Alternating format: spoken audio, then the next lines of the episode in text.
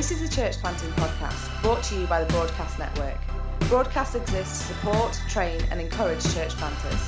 For more information about who we are or about the training that we offer, please visit our website at www.thebroadcastnetwork.org.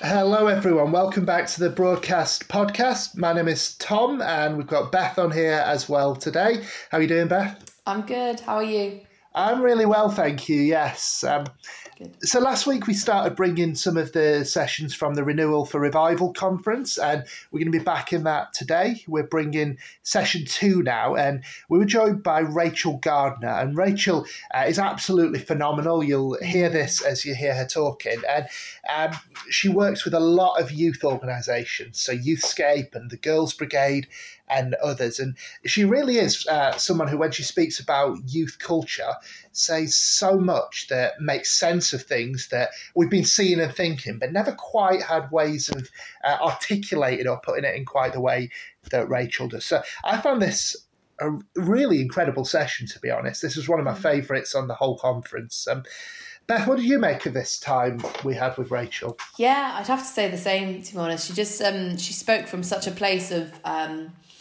I want to say like gritty wisdom in terms of she's she's in it and she's there and she's you know um, yeah preaching to the young people of Blackburn and, and further afield. And you could just uh, you could tell that her wisdom came from a place of being on the ground with these people. And um, yeah just some of the stats that she gave around um, the struggles and things that are facing our youths these days um, it was just yeah it was uh, really challenging. But um, really, really insightful as well. I thought she was brilliant. Yeah, absolutely. Um, quite early on in the talk, one of the, the things she did, she made us talk to people near us about what we mm. owe to Christian youth work. And uh, I know a bit about your story. You grew up in a church setting. Um, mm. But for you, as you reflect back on those formative years, mm. what, what, what's your debt to youth work? Yeah, definitely. I think I remember um, speaking to the people next to me during this, this segment and um, just saying that I think the youth group when I was a teenager was very much um, a, a safe haven, I'd say almost. I think it kind of it followed a different culture to the culture of my school and the the friendship groups and the dynamics that we were dealing with as teenagers in our school and it presented a different way of doing those teenage years and a kind of an accepting space where anyone from any background could come and just uh, and feel safe and uh, and accepted. And I think that's there's so much power in that and i owe so much to my youth leaders which was actually my sister at the time so. But yeah no i really i really valued it. Mm. yeah and what about what was your experience tom yeah for me my story's a little bit different to yours. So um, i was part of a family that we were on the fringe of a church. We we weren't the kind of people who go along every week, but we had some loose affiliations, and I went to some of the youth clubs, and um, I left quite young. Uh, I discovered Sunday League football, and that had my heart in a way that church didn't. Um, but I remember one guy in particular uh, called Mr. Elliot, and he was so consistent in befriending me. I, I, know he was praying for me for years and years, even after I, I stopped coming to groups that he was running. Uh, mm. he was just really faithful in that. And um, then later on, when I was um, asking questions of my own, uh, a bit older, and seeing other Christians witnessing to me, memories of Mr. Elliot really um, were playing in my mind as okay, mm. this is the real deal. Like what he's living out. Uh, he wasn't just um, saying one thing and doing another, but there was a, a power to it. And mm.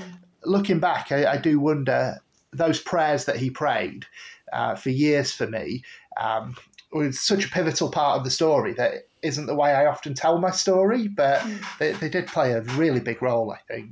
Mm. Um, yeah. So I, I, I loved how uh, Rachel was saying a shift that she's seen and that others have seen amongst um, youth culture today. She used a phrase called God positive agnostics, which mm. I found that such a, a fascinating phrase because for years, when I've been trying to share my faith with people who don't know Jesus, I, I found there's a starting place of negativity. So mm. it's almost like people were trained into the idea of I don't believe in God, but I think it would be a bad thing if it was true. Um, mm. And that takes quite a bit of unpicking to show that's not the real picture. But she's saying that isn't what she's seeing anymore. Um, maybe it's because people uh, are growing up and their parents haven't had anything to do with the church. So there's just no starting points. Like, Jesus, who? who? Who's, who's he? I don't know anything about him. Mm. Um, uh, what, what, did you make of that bit? Yeah, I thought was um, I thought was really fascinating. I think obviously not being a teenager anymore, but I can still definitely see elements of that within my friendship circles nowadays. I think um, people are i think we're, we're living in a society now that is a lot more um, aware of there being uh, a spiritual world or there being you know some higher power whatever they believe it might be i think they are kind of um, searching for something as opposed to being like no you know i think she used the phrase like angry at atheists and i think we are moving into a different um, period of time where people are kind of admitting like oh no i think there is more to life than this and they're searching for it potentially in the you know in the wrong places. But there is kind of um yeah an eye-opening time of um yeah not looking at like you said um you know um god and religion in is such a negative light and it being yeah god positive but still being unsure and not completely sure where that truth is. Um i think it's yeah i think it's really fascinating yeah, absolutely. And she unpacks it a little bit as well, talking about um, not, not just the banner headlines uh, of that, but she really broke down some of the big trends that we're seeing mm. in young people today. Um, so, what we're going to do is we're going to bring you a bit of Rachel's talk now. And she highlighted six trends that she's seen and that others have seen in uh, the the generation that's coming through. So uh, let's have a listen to what Rachel has to say, and then we'll, we'll jump back on and we'll bounce around what we made of these things. it's really, really great to be among you. Um, and I'd forgotten that's where the link was. I might have done a different talk had I remember that. Never mind. This is the fair talk, people. This is the one where we bash the millennials. No, not at all.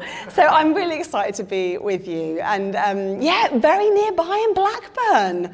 So I'm a Londoner through and through, a southerner married to a northerner, and eventually God called us both home, but not heaven quite yet, to, to the north. So we are one of the mill towns that you referred to in Blackburn. So it's really exciting to be here.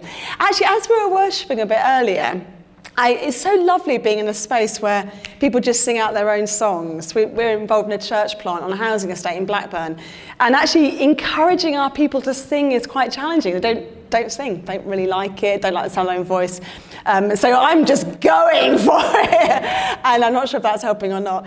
Um, and it's lovely just being in a space where people just, there is a song in you and it just comes out. Beautiful lady, the striped jumper you're singing was blessing me massively. And um, as we were worshiping, I just, I, I heard the voices and I just, I've been watching probably a little bit too much Vikings, Nordic kind of dramas. But I had a sense of us being in a war room and there being like a burning brazier in the middle. And the, your voices were the voices of sage warriors, women and men, who are covered in battle wounds, who've got the tattoos and the scars and the wisdom of the years. And that as you sing, your voice carries quite a strength with it. And Jesus was stood among us listening to his warriors listening to those that are leading the troops. And it was just a very beautiful moment. So I just wanted to bring that to you because I think this is a room of leaders, and as leaders, we are flawed. We know our frailty. We know our weaknesses. Like the more responsibility we're given as leaders, the more we think, oh man, what on earth are you doing, Jesus, entrusting this to me? Like the more we have to do, the more we're like, oh, we can't do this.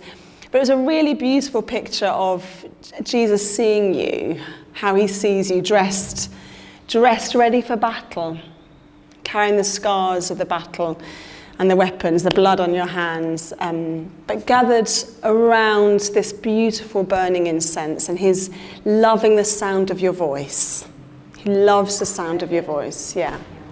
Let's talk about young people. I love young people. They are a wonder to behold, not a problem to be solved. That's Canon Chris Russell, who works with the Archbishop of Canterbury, such a man of prayer. Wonderful. Thank you, Jesus, for putting him there. Um, Canon Chris Russell, who is the advisor of youth evangelism, said the reason that we get involved in work among emerging generations is not to legitimize the faith. It's not to make Jesus relevant. He doesn't need to be made relevant. He is holy. That's way more important than relevant. Um, and it's not to kind of boost our numbers. It's because we, there's a hunger within us to experience being part of the body of Christ with emerging generations. And so I'm going to be talking specifically about emerging generations, but I, I want you to hear me well on this. The church that Jason and I have been asked to plant onto this housing estate in Blackburn, it's called a youth resourcing church. So it's a church where it's for all ages, with a real focus on emerging generations, real focus on young people growing up, sort of post-Christian, in a northern housing estate in a very deprived community. Um, but it's all ages. And six months ago, before we planted, if you'd have said to me, good news, Rachel, the first people that are going to join you in this plant are 12 octogenarian women, all from this estate, sassy Blackburn ladies. They are going to be your army. I'd be like, oh, I don't know, I'm planting a youth church. Now, I would say to you, look to the octogenarians. Because I think Jesus, by his Spirit, is doing something very, very interesting with the very elderly and the very young. Because actually, there's a desperation at the moment in our very elderly who've buried spouses, buried children, seen this nation go through all sorts of things, facing the end of days.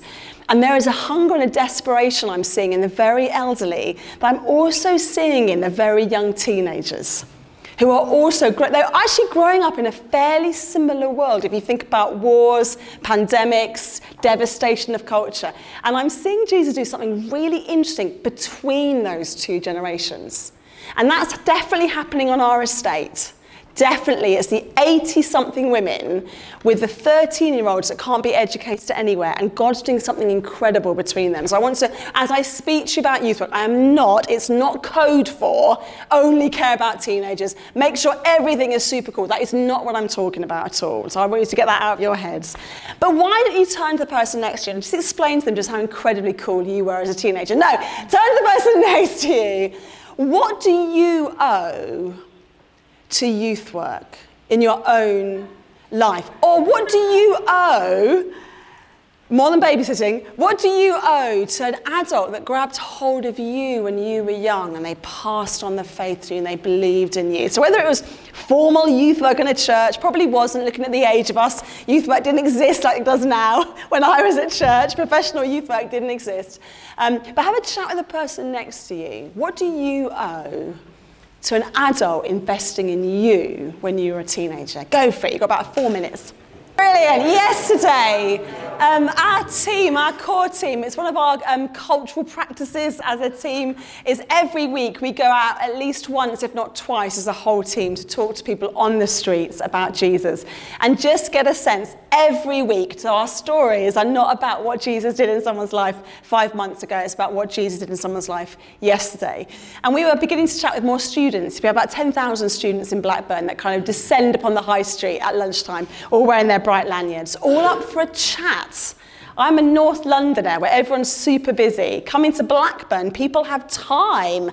Teenagers have time to stand around and chat. It is awesome. So our teams are out there once a week, all of us. People that do the admin, the spiritual gift of admin, are on the streets with us. The church leaders, senior leaders, are not saying, I'm going to stay behind and do some emails. No, on the streets with us. We're a church, a family on a mission. And it's incredible as a team standing alongside each other, sharing Jesus with people. It's really powerful to do. Yesterday, I, I chatted with a lad with red hair, and he was about 17 years old, looked incredibly cool. And I said to him with some of the team, we're, we're starting a, a youth alpha, student alpha, where you can just, we can just talk about anything to do with God, faith, life, the big questions. And as I was speaking, I was thinking, this is not tracking with him. It's not tracking at all. He stood there very politely. Blackburn teenagers are completely wild and also very polite. This is a beautiful combination. So just listening to me quite intently. And I said, mm, I'm petering out now. Uh, do you ever ask any of these big questions? And he put his head down and he said, all the effing time. All the time. Charles Taylor, in his brilliant book, he's a, a Catholic, an American, a Canadian Catholic philosopher in his 90s now. He wrote a book called The Secular Age, which is a really hefty tome. I mean, put it on, put it behind your Zoom call on your bookshelf, just to look terrifying. And he talks about how a secular, post-Christian, uh, Western age doesn't produce um, angry little adolescent atheists. It produces God positive agnostics. And that's exactly what we're seeing at the moment. In Blackburn, it's one little slice of life. We're not meeting teenagers who are saying to us, No, I don't want this. I, I know there's no God. Now, we do meet some but often it's because they've had a real pain around church, or they prayed and their granny still died. So there's some kind of trauma or some link there. But on the whole, what we're discovering is an open generation. Younger adults who are saying, I don't know if there is a God. I would like there to be a God, but they're highly suspicious of conviction, highly suspicious that, that you might know if there is or not. So, both wanting there to be a God, God positive, but agnostic, but not sure. How would you ever know? So, it's a really interesting space to be moving into. When I began out in youth work 20 years ago, I found that I was either speaking with young people in London, that's my background, who were either Muslim, Hindu, Christian, or atheist. like there weren't very many in between. Now, I think they are all in between. And what I'm finding is young people are not atheists, but they're not Christian either. There's some space in the middle. Even those grown up in Muslim families, Christian families in Blackburn, it's very interesting what is happening. There's a great book by James Emery uh, Smith, uh, White, a church pastor in the States called Meet Gen Z. And he said this Gen Z, the emerging generations, and we haven't quite named the next generation yet, I don't think. It might be Generation Alpha coming through. But Gen Z will be the most influential religious force in the West and the heart of the missional challenge facing the church today. So, what I love about the fact that at this conference about renewal and revival, you're, you're thinking about youth ministry and you're thinking about young people, not because you're thinking, well, what do we do with that crazy bunch that are going through puberty until they get to the other side and then we can slot them into what's currently working for the now 30 year olds. You're sat here saying, what does this incredible generation tell us about where Jesus is going to be leading and building his church? What are they going to be showing us about how the gospel connects with emerging generations? And I am now in my 40s, so I'm saying this to myself too. But if in your core team of leaders or the people that you're listening to, you don't have people under the age of 30 feeding into that, you'll be missing a real line of insight and wisdom. So just as you get older, as we all get older, just keep making sure you're listening to a range of voices, voices plus the over 80 year olds as well. So I work for Youthscape and we have a centre of research headed up by Dr. Lucy Shuker. Um, and uh, over the last year, she with her team have looked at sort of the key journals and reports over the last 10 years about trends in young people. What can we say about this generation? Not that's just anecdotal, where they're all on their phones or they're all like this, but what are the trends that kind of have evidence behind it that's backed up across the board? And so I'm going to bring you six big trends and hashtag not all young people. So we're not here saying, ah, I've got a real life 13 year old out here. This is going to be true for everything for that person's life. That might not be the case. But it's important to remember that trends are both global and local. So young people are being influenced by these big things I'm going to talk about, and they're also going to be influencing it in a local setting. So even if as I share these things, they don't all track with you and with the young people that you know, that's okay. That's okay. So here we go. Are you ready for this? Number one, unsurprisingly, they are known as Generation Online. So now, all the journals, all the reports, all the surveys are telling us that young people are spending more time online than face to face. And so we need to be dropping any language that talks about online time, face to face. Real community is face to face, and the fake is online. That is not how this generation are experiencing community. It, asks, it makes us ask big questions about embodied faith, about embodied community, about being together, physically together. But it also means that we can innovate some really interesting space online, asking young people how do they live an embodied whole life, a whole discipleship in these new spaces. I'm going to rattle through these really quickly because I want you guys discussing some of these. Second, they're referred to as generation sensible.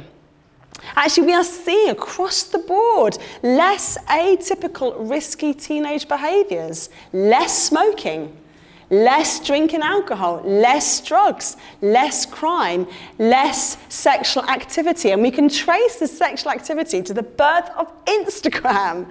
So I remember 20 years ago, for 15 to 20 years ago, being sat on um, a board at, at, Westminster. I was um, on their um, teenage pregnancy prevention team, and I was there sort of representing faith in the UK. Don't know what I was doing really. But, um, and the big conversation, the big concern 20 years ago within the church and in wider society was unplanned teenage pregnancies. We had the highest rate in Western Europe. We had the highest rate of sexually transmitted There was huge concern about consent and about young people's sexual activity. And then Instagram happened. And if you look at any, honestly, get, get the local stats out from your local NHS. If you look at any grid, you will see that when Instagram was born, teenage pregnancies went down. But what happened? Pornhub happened. And so what we have now is a generation of young people who might be experiencing less physical sexual activity, but oh my goodness, are they experiencing the most traumatic online digital sexual content. And we refer to it as pornographies, not pornography, because the, the vast expanse of what people could be accessing is so vast. I remember years ago uh, when, when I was first became aware of Pornhub, and young people were showing little films to each other and we were working out what do we do about this. And we did a survey of 2,000 teenagers and we asked them to, to name, just to give like very basic details of the last three little film clips on Pornhub that they'd seen, online porn. And the most popular one that they'd all seen was racist, sort of misogynistic attack and abuse. And one was sex with an animal. And this was 10, 11, 12 year old young people. So suddenly we're in a new world, aren't we? the concerns have changed. The world that we're preparing young people for has radically changed. They're called Generation Anxious. Generation Anxious. There's lower life satisfaction, heartbreaking, more mental health challenges, particularly coming out of lockdowns. And they're also highly cautious around their speech and behaviour. We might not necessarily pick that up but they are, especially online, fearing they'll be judged in a very public way, and that that judgment will stick for a very long time. They're also called Generation Uncertain, putting off growing up, staying at home, leaving home later, less control over their future. They're also referred to as Generation Non religious. The largest growing group in global youth culture are young people that tick the non bracket. Are you this religion, this religion, this religion, or non? They call it the rise of the nuns, And I'm really looking forward to the rise of the nuns, because I think that's going to be part of the renewal and revival that'll happen in this country. But there's also, we're seeing a loss in spiritual language. Talk to young people about grace, redemption, sin, forgiveness. How do, you, how do they access those sorts of words? A loss of kind of words to speak theologically about God. So, how are we helping them speak about these beautiful, big things that are about so much about our faith for a generation who are losing that kind of spiritual language? And I was thinking the other day, I was trying to explain, I was trying to explain to a young person about forgiveness and redemption. And I said it's like cancel culture, isn't it? Where you say the wrong thing and you're cancelled and you're rejected and you're stuck in the stocks and everyone's looking at you and you have no idea how long you'll like be in the stocks for that kind of idea. Said, but in the kingdom of God, you're never cancelled. You're never cancelled. So the faith, so the faith that you are growing in, that you are afraid if you talk about it, that you will be cancelled It's the very faith that, that says to your friends, you will never be cancelled. Whoa, young people are carrying around those that know and love Jesus are carrying in them an anxiety that if they share Jesus, they'll be cancelled. But they're also carrying the absolute answer to cancel culture. But I'm sharing this with you because I'm introducing you to the one person who will never cancel you and who will cancel in your life all the stuff that is hurt and destroyed. And beautiful stuff, really interesting. But how do we find language to connect this generation with these big concepts? And then lastly, generation justice or generation judgment. This is a generation whose consciousness has been shaped by the big global justice movements like Black Lives Matter Greta Thunberg's climate activism. And their activism comes with much harsher judgments against themselves. Oh, I need to be like this, I need to be more like that, and against each other's. There's a sense they won't be forgiven easily in a wider social context of places like school. So there's a sense in which, for many, for this generation, they're aware of all these big social injustices, the intersection of injustices. They're aware of how sin works on a global scale, of oppression, of pain, of abuse. But they're also experiencing life locally in a school that is harshly judgmental, more so than when you and I were ever at school. And that is a tough balance to make, isn't it? That is a hard thing for them to carry. So, why don't you turn to the person next to you and just, where's your head at with that? Does that resonate with you? What else would you want to add into that mix? What other kind of labels, not to put on young people, but other things are like those are big narratives that are kind of marking out this generation as slightly different to other generations. Go, you've got about four minutes again to chat with the person next to you. So the six things that Rachel picked out there, just to summarise then, generation online, generation sensible, generation anxious, generation uncertain, generation non-religious and generation justice or judgment. Um, now, Beth, I'm really interested to hear your perspective on this because I know in your ministry you're at a site here at CCM that has a lot of young people, a lot mm. of um, students coming through. Um, out of those six things, are there things that particularly struck a chord and resonate with the experience you've had and the people you're working with? Yeah, definitely. I think um, something that she touched on, which really struck me, was the need for a lot of young people to be on their phones and that that's such a normal part of their reality now that um, I think she spoke about before you come into the youth group okay you know tie up your loose ends do what you need to do that's fine sort out your phone before you come in. Because um, I think so much I definitely the culture I was brought up in it was you know well, we didn't have phones when we were at the table, but like if, if you did bring your phone to the table, we were it were we were shunned, and you know if you were on your phone whilst talking to someone, it was incredibly rude, and there was yeah this element of it was just it's just being plain rude. Whereas now I think because we're you know um, interacting with like a digital like generation that have grown up with it being so part of their everyday lives there is that kind of reliance and addiction and and we do kind of we you know being like oh just stop doing that. That just doesn't work. Or that's just rude. That's you know it's we're not being aware of um yeah the the scenario. And we're not really treating these individuals with respect either if we're just you know claiming them as, as rude. So i think um that really struck me. And and how do we be respectful to a generation that that relies so heavily on being connected like so connected um digitally at the moment? I think that was something that really stood out for me what about you yeah, yeah, I think at that point it, it raises some big questions, doesn't it, about ministry and mm. um, battered around, obviously with lockdown, online church. Uh, mm. I think we all thought that young people would fly with it and older people would struggle, and um, the opposite seemed to be true. I, mm. I, don't think, particularly amongst the young, Zoom really worked for people. Um, so, what does it look like to to do church in a way that honours the digital revolution that's happened that honors the way younger people they, they do live a lot online and mm. that's not a second rate existence but nor is it the fully embodied experience that people crave um, mm. I'm not sure what the answers are, but I, yeah. I, I, f- I feel like um, the questions that Rachel asked were really good ones. Um, mm. There's a few of these that really jumped out at me. One of them is that that second point you made about a generation sensible, and mm.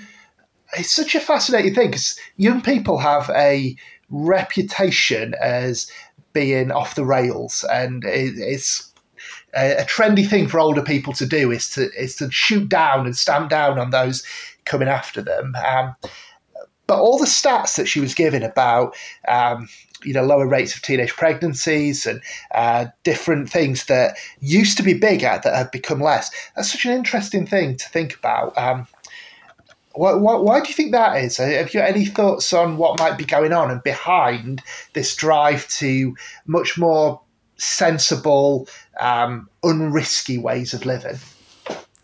Yeah, I think she she linked it with the rise of Instagram, didn't she? She did, and, yeah. Um, which I thought was really fascinating. And um, yeah, I, I, I mean, I don't have I don't have any answers really for you, Tom. But um, I wonder if there is almost because there's so much of um, with social media, we are logging the whole of our lives. Where there's this kind of like daily log mm. and almost accountability as to what you're doing or what you're not doing. And I wonder if there's almost with this generation of being so transparent but also very hidden in you know um, their everyday lives because they they choose what image that they want to what what the world wants to see. And i wonder with this kind of filtering of uh, what they're putting out there it is making them question and assess all of their motives and activities. And, and maybe it is kind of causing them to be more wary of like oh okay um because i'm wanting to post everything i do online maybe I won't do this, this, and that because I don't want to have to post. I don't want that to be seen. I don't want that to be posted. I don't want someone else to be videoing me doing that. Do you know what I mean? So I think.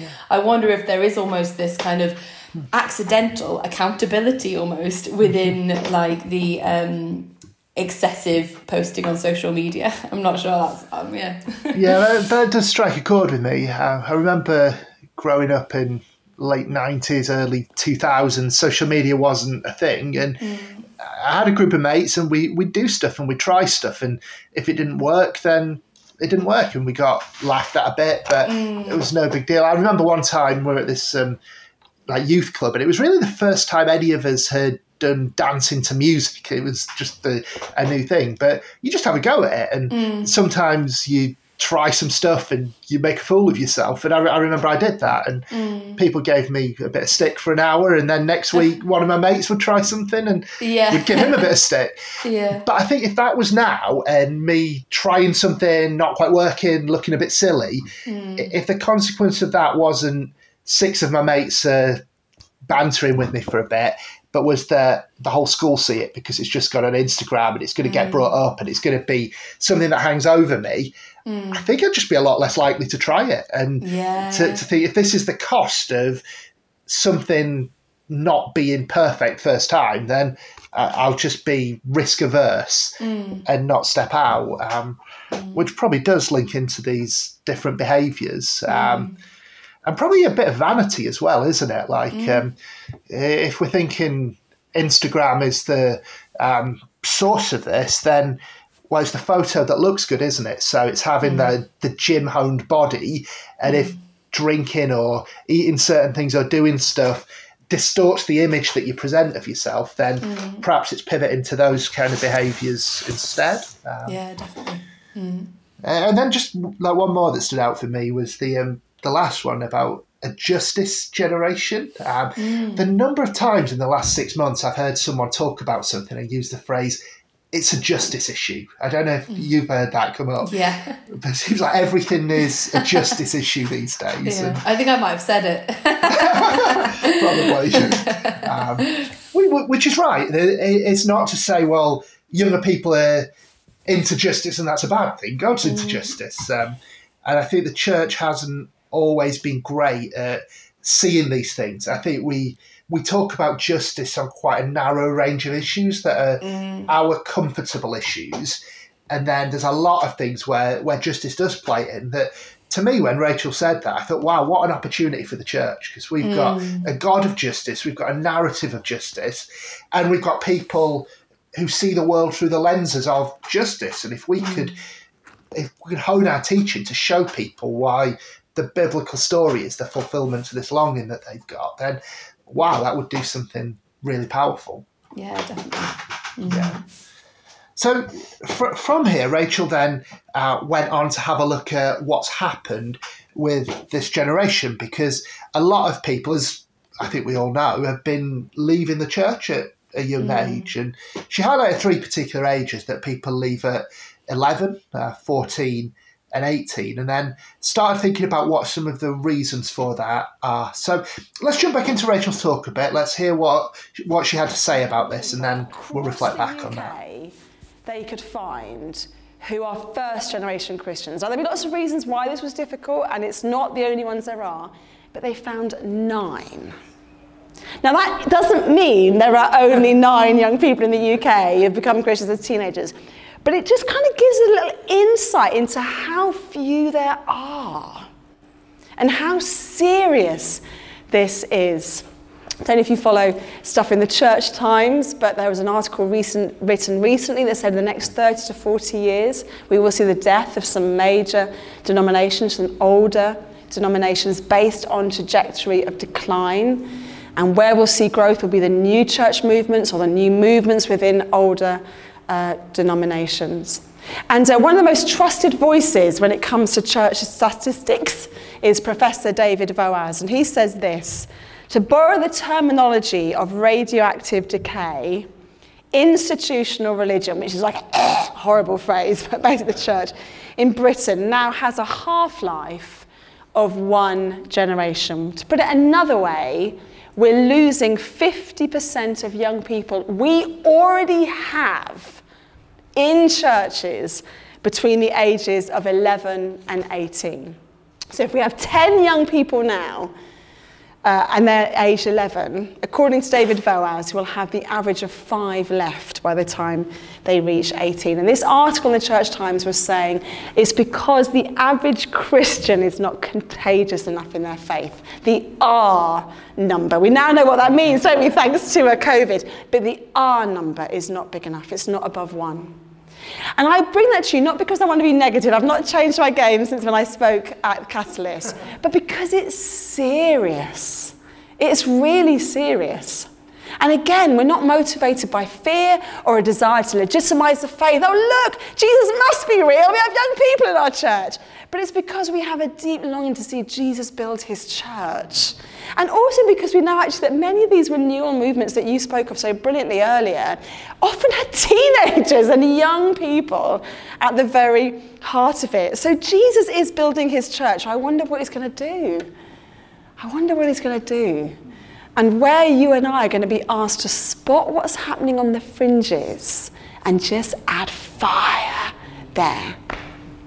There are three danger zones. We know that young people leave uh, church, leave faith. They're not the same thing. I recognise that. At three particular ages, three danger zones. Those three ages are age 11, age 14, and age 18. Age 11 is because at age 7 they decided to check out, but they weren't allowed to not come till they were 11.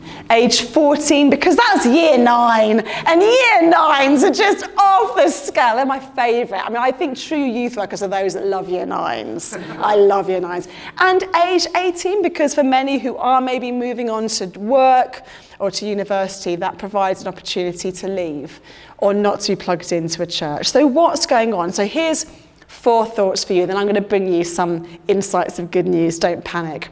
So, there's a wonderful um, organisation in the States called the Barna Research Organisation, headed up by David Kinnaman.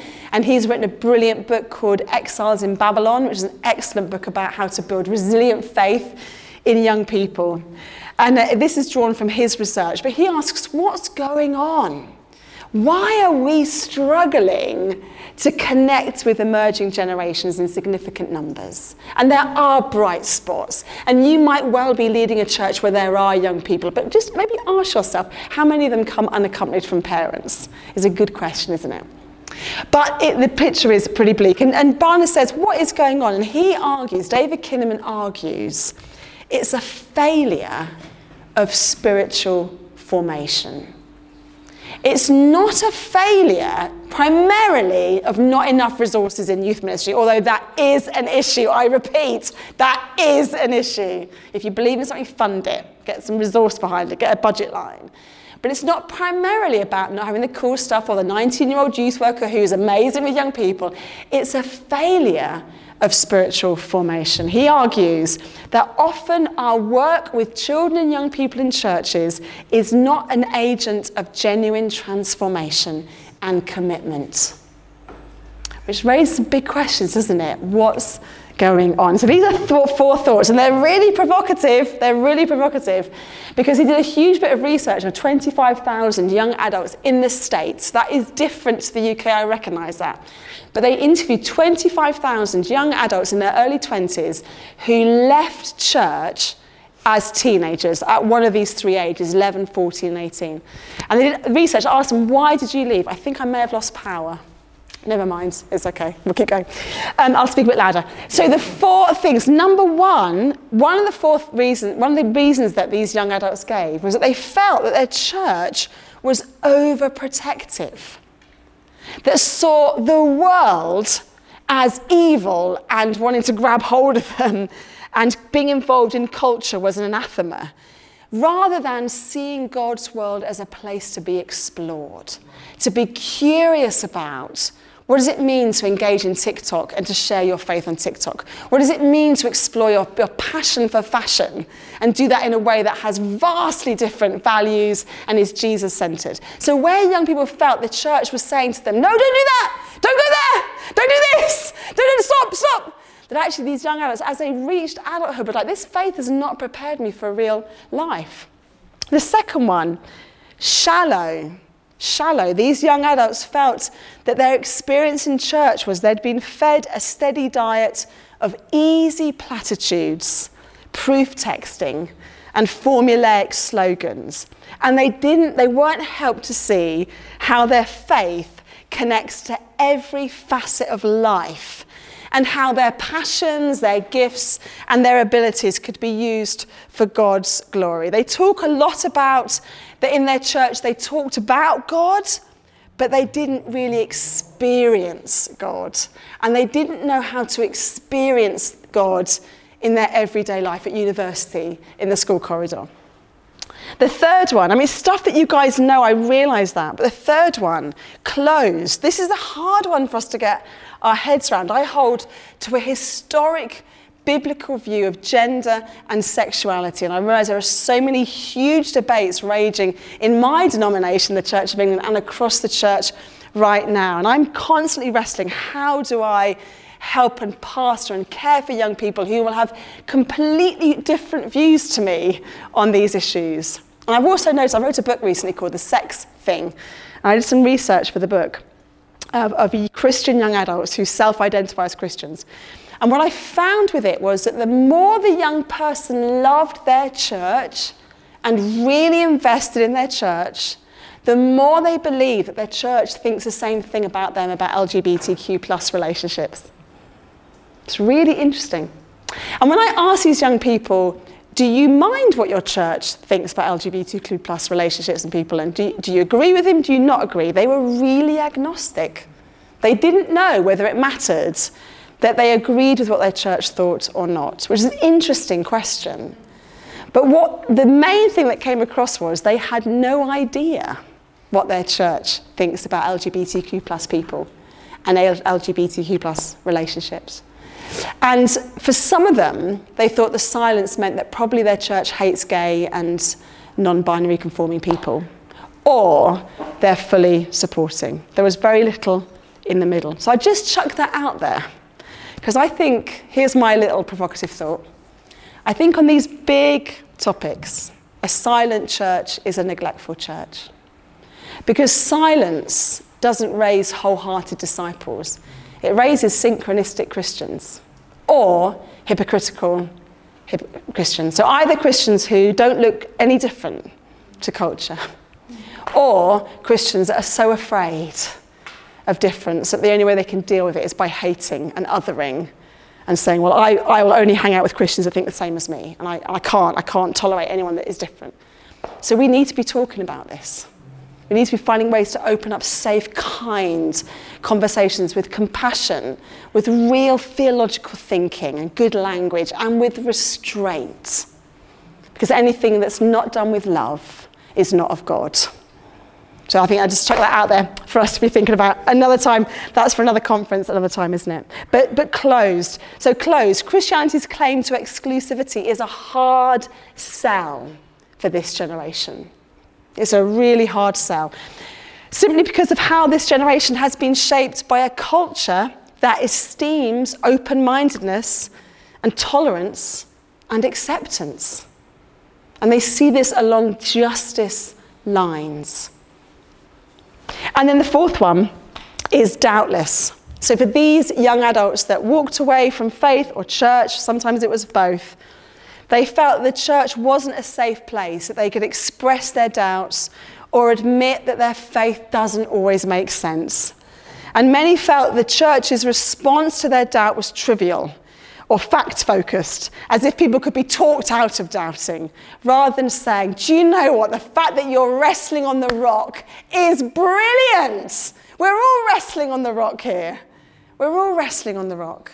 Now, I see the shining eyes in your faces, and I know that you're behind me saying, Yeah, that's not where we want to be. That's not where we want to be. But I want to encourage you as the leaders to lean into this more to lean into this for this generation. Yes, I'm absolutely classic of um, the first of those ages that Rachel mentioned. So I, I left church when I was 11. Uh, I didn't come back till I was 19. Um, mm. uh, what about you? Like when you reflect back on your teenage years or your young years, was was there one of those ages that particularly you started asking questions or wavering a bit, or um, was was that not your experience?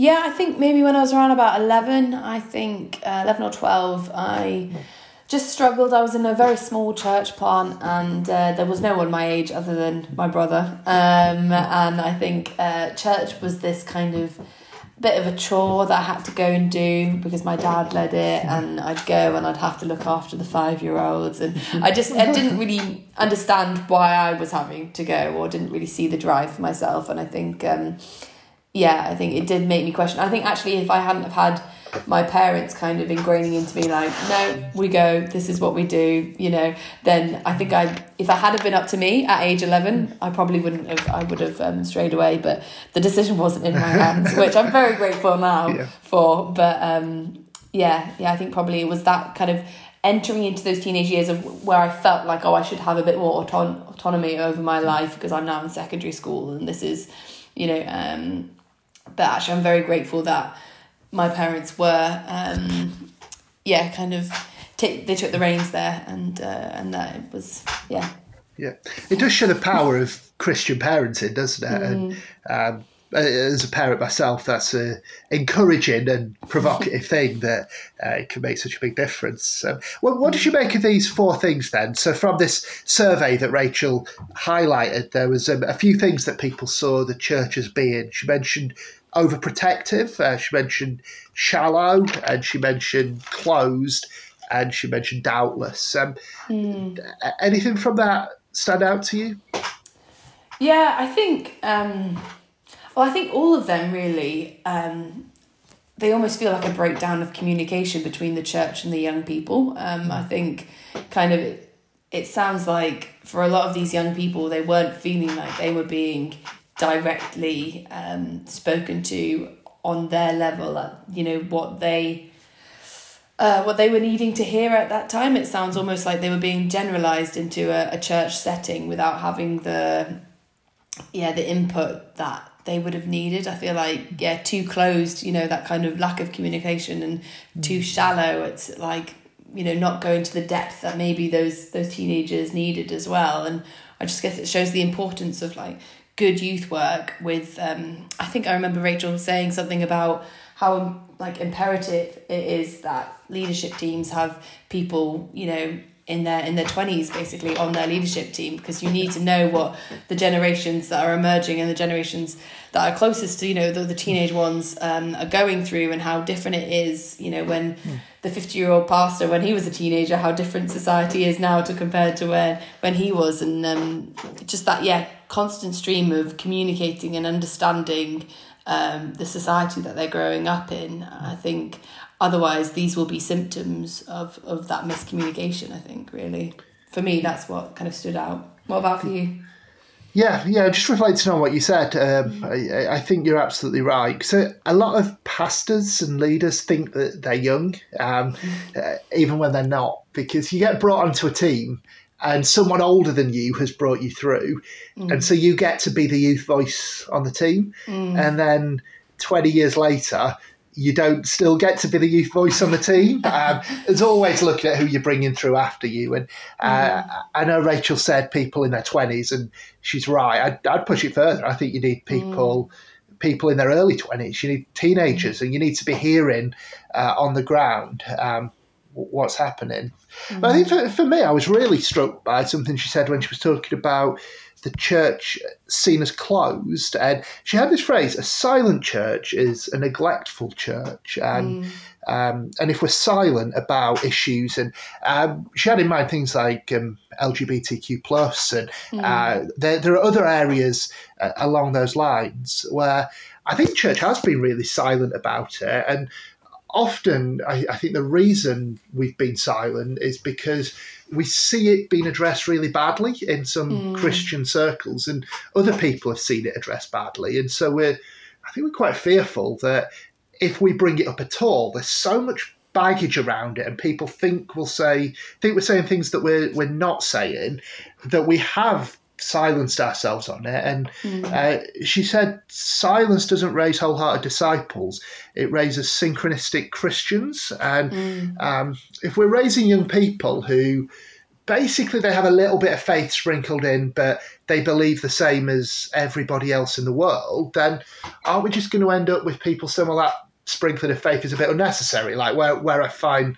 my narrative and identity is is where the world is. Um, so it's a provocative thought. I, I don't yeah. fully I don't fully know where we go, how we talk about it in ways that avoid the baggage, but it certainly got my mind thinking that we've been too silent and we, we need mm. better better ways of engaging conversations. Um, yeah. And linking into that doubt point as well and the shallowness, they all they all link together. I guess we're we're afraid of conversations, we're afraid of questions, we're afraid mm. of um, of people coming up against what the Bible says and mm. being ready yeah. to, to be brave in having the the conversations and the formation stuff. Mm. Uh, yeah, I, I, found it stirring and provocative, and uh, and hopefully as I process it more, we'll, we'll, start to figure out what to do with it. But mm. yeah, it was a big yeah. big one. Yeah, definitely. I think. Um, so much as well of your teenage years you are you're searching out who you want to be you're you know forming your um, ideas and opinions on things and you're looking to yeah media your environment your friends around you to to find out what they think and if the church is actually silent on what we think about those things yeah. then they're going to be like you know okay well the church doesn't have any opinion on it so i don't yes. yeah they're not how are we feeding them you know if, if we're being silent so um, yeah, i think it is really important yeah. Absolutely. And it was interesting that Rachel said most young people, particularly those who love their church, assume that their church agrees with what they already think. Mm, um, And that's what will happen, isn't it? If, mm. if we don't. Um, if we don't explain stuff well, then that's a, a, blank canvas that people will fill in with whatever whatever they want to. Um, yeah. Yeah. So I, I, thought this was just such a, a, a good session, and um, really helped get a, an understanding of what's going on. And if we want to see renewal, if we want to see God moving, then again, looking at history, God's work in the young. Bob Roberts said God movements start with young people, and mm. I believe that's true. And if we if we're going to engage this generation, then there, there's a whole raft of stuff that up to this point we've only just been dipping our toes in the water, mm. and yeah, I think I think just reflecting on it more. Um, we'll never get it perfect because none of us are perfect, but with God's help, I, I think going after young people and seeing this generation reached could be the turning of the tide for, for the whole church and, and the culture. Yeah, definitely. So we're, going to be back again next week with more from Rachel. Rachel did a, a second session, and this one was more of a um, a Bible preach than a, a cultural analysis about uh, sharing our faith, being wilder and bolder in our evangelism. So uh, next week we'll be back with that one. Um, but we hope you have a, a great week, everyone, and yeah, see you next time.